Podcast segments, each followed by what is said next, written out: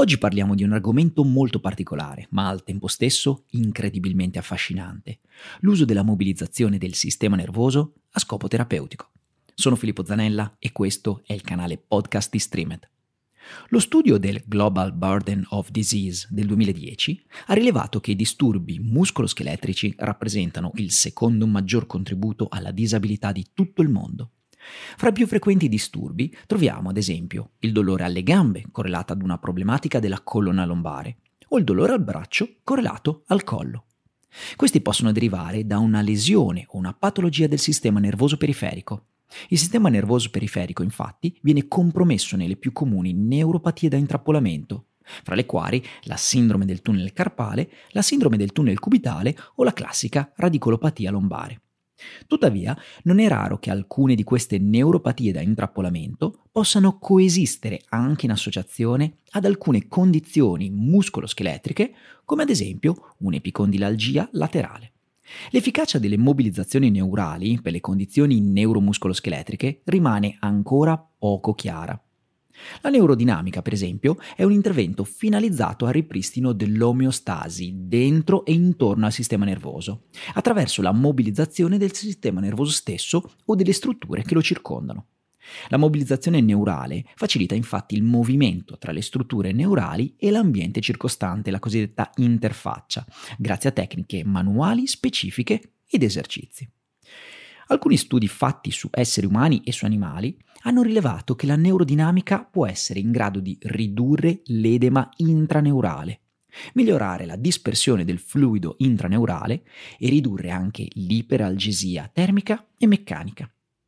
Fondamentalmente sono tre le revisioni sistematiche che hanno valutato l'efficacia della mobilizzazione neurale.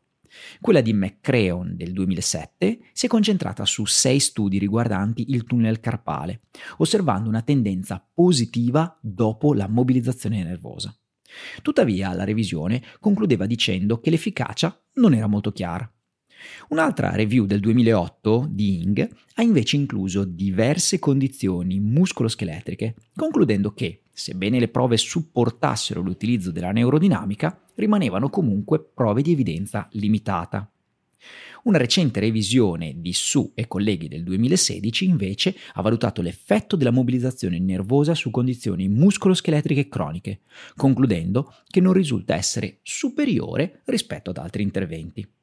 Dalla pubblicazione di queste revisioni sono stati pubblicati ulteriori studi randomizzati riguardanti l'efficacia della neurodinamica. Per ultimo abbiamo una revisione con meta-analisi del 2017 di Basson e colleghi, che ha voluto indagare l'efficacia delle neuromobilizzazioni nelle più comuni condizioni muscoloscheletriche, utilizzando come outcome il dolore, la disabilità e la funzione. Probabilmente una revisione sistematica con meta-analisi potrebbe fornirci risposte più adeguate e precise riguardanti la reale efficacia dell'immobilizzazione neurale. Andiamo quindi ora a discutere i risultati di questo importante lavoro.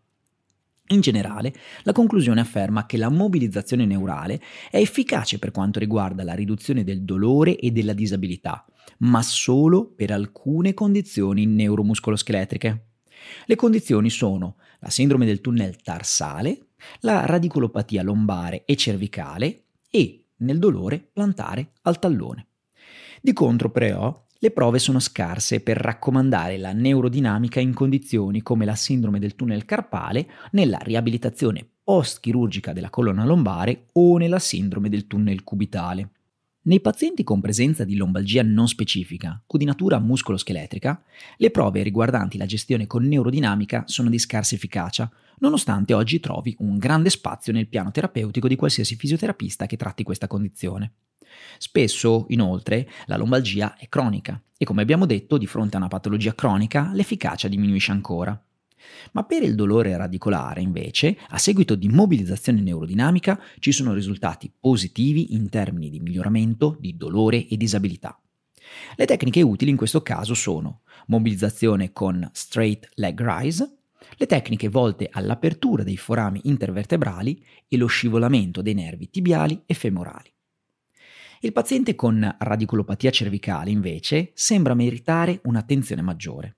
Infatti, in questi casi la mobilizzazione nervosa sembrerebbe essere efficace solamente per alcuni sottogruppi di pazienti specifici. Pazienti giovani e con dolore radicolare presente da meno di tre mesi, con forza, sensibilità e riflessi conservati, potrebbero beneficiare ampiamente dell'intervento neurodinamico in termini di riduzione del dolore e miglioramento della qualità della vita. Tuttavia, in questo campo servirebbero degli studi futuri che utilizzino misure di esito comuni, come ad esempio la NEC Disability Index. Nella sindrome del tunnel carpale, la mobilizzazione neurale non ha mostrato effetti significativi e clinicamente importanti. Questo è stato supportato dalla revisione di Ballestero e colleghi del 2011, che ha indagato l'efficacia degli esercizi di scorrimento del nervo su pazienti con tunnel carpale. La maggior parte degli studi presi in considerazione nella revisione, inoltre, presentavano un basso rischio di bias. Questo dovrebbe ulteriormente rafforzare la fiducia nei risultati dal punto di vista metodologico. Tuttavia, c'è da dire che in diversi studi il clinico forniva esercizi a casa al paziente, con solamente un intervento prima del follow-up. Molti fisioterapisti invece preferiscono adottare un regime di esercizio progressivo e con monitoraggio del paziente ad un tempo più ristretto.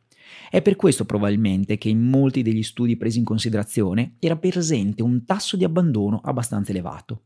Alcuni hanno valutato, oltre alle tecniche di scorrimento, anche quelle di tensionamento. Tuttavia, data la diminuzione della circolazione sanguigna nel nervo mediano nella sindrome del tunnel carpale, insieme ad un aumento della meccanosensitività neurale in risposta all'infiammazione locale, aumentando la tensione del nervo è probabile che i sintomi possano aggravarsi riducendo ulteriormente la circolazione. Però, nello studio effettuato tramite risonanza magnetica di Schmidt del 2011, le tecniche di scorrimento hanno portato ad una riduzione dell'edema intraneurale nella sindrome del tunnel carpale e a un miglioramento del dolore e della funzione. In uno studio di Vincenzino, ormai datato del 1996, ma comunque interessante e con basso rischio di bias, l'utilizzo di alcune tecniche di scivolamento laterale cervicale erano stati in grado di migliorare il dolore in pazienti con epicondilalgia laterale. Questo intervento può quindi essere preso in considerazione nel trattamento dei pazienti col gomito del tennista. Tuttavia, a causa dell'alto rischio di bias di altri studi che hanno esaminato la medesima condizione e del medesimo trattamento, non possiamo raccomandare con fermezza l'utilizzo della neurodinamica in pazienti con epicondilalgia di gomito. Ci sono però due studi, invece, di Kavlak e Saban, che hanno indagato l'utilizzo delle tecniche neurodinamiche in pazienti con dolore al tallone e sindrome del tunnel tarsale. Quello che è uscito fuori è stato che la mobilizzazione del nervo tibiale può avere un effetto positivo sul dolore, sulla funzione e sulla disabilità. Anche la qualità degli studi è veramente buona, tanto che consigliamo l'utilizzo di tali tecniche in entrambe le condizioni patologiche. Non ci sono studi invece che confermano il beneficio della neurodinamica nella sindrome del tunnel cubitale o come parte del percorso riabilitativo in pazienti post chirurgia lombare. Quindi, per concludere, ci sono delle raccomandazioni che ci sentiamo di dare riguardo l'utilizzo delle manovre di mobilizzazione dei nervi. Come abbiamo visto, ci sono alcune condizioni per le quali è possibile ottenere dei benefici in termini di dolore, funzione e disabilità, e altre condizioni neuromuscoloscheletrico in cui non sono consigliate. Quindi la mobilizzazione di scivolamento vertebrale laterale è in grado di migliorare, ad esempio, il dolore nei pazienti con cervicalgia aspecifica. E come già detto, la mobilizzazione dei nervi mostra degli effetti neurofisiologici positivi in caso di sindrome del tunnel carpale, anche se non sempre questo corrisponde ad un miglioramento significativo del dolore del paziente. Infatti, nella maggior parte delle misure di outcome utilizzate nella sindrome del tunnel carpale non si evidenziano benefici sostanziali. Quello su cui invece sembra lavorare bene la neurodinamica è sulla sindrome del tunnel tarsale e sul dolore plantare al tallone, per via dei cambiamenti neurofisiologici del nervo tibiale. Sicuramente le tecniche di neurodinamica non possono essere utilizzate singolarmente nel percorso riabilitativo, ma dovranno essere parte di un intervento multimodale. Rimangono comunque, in alcuni casi, tecniche con una buona efficacia.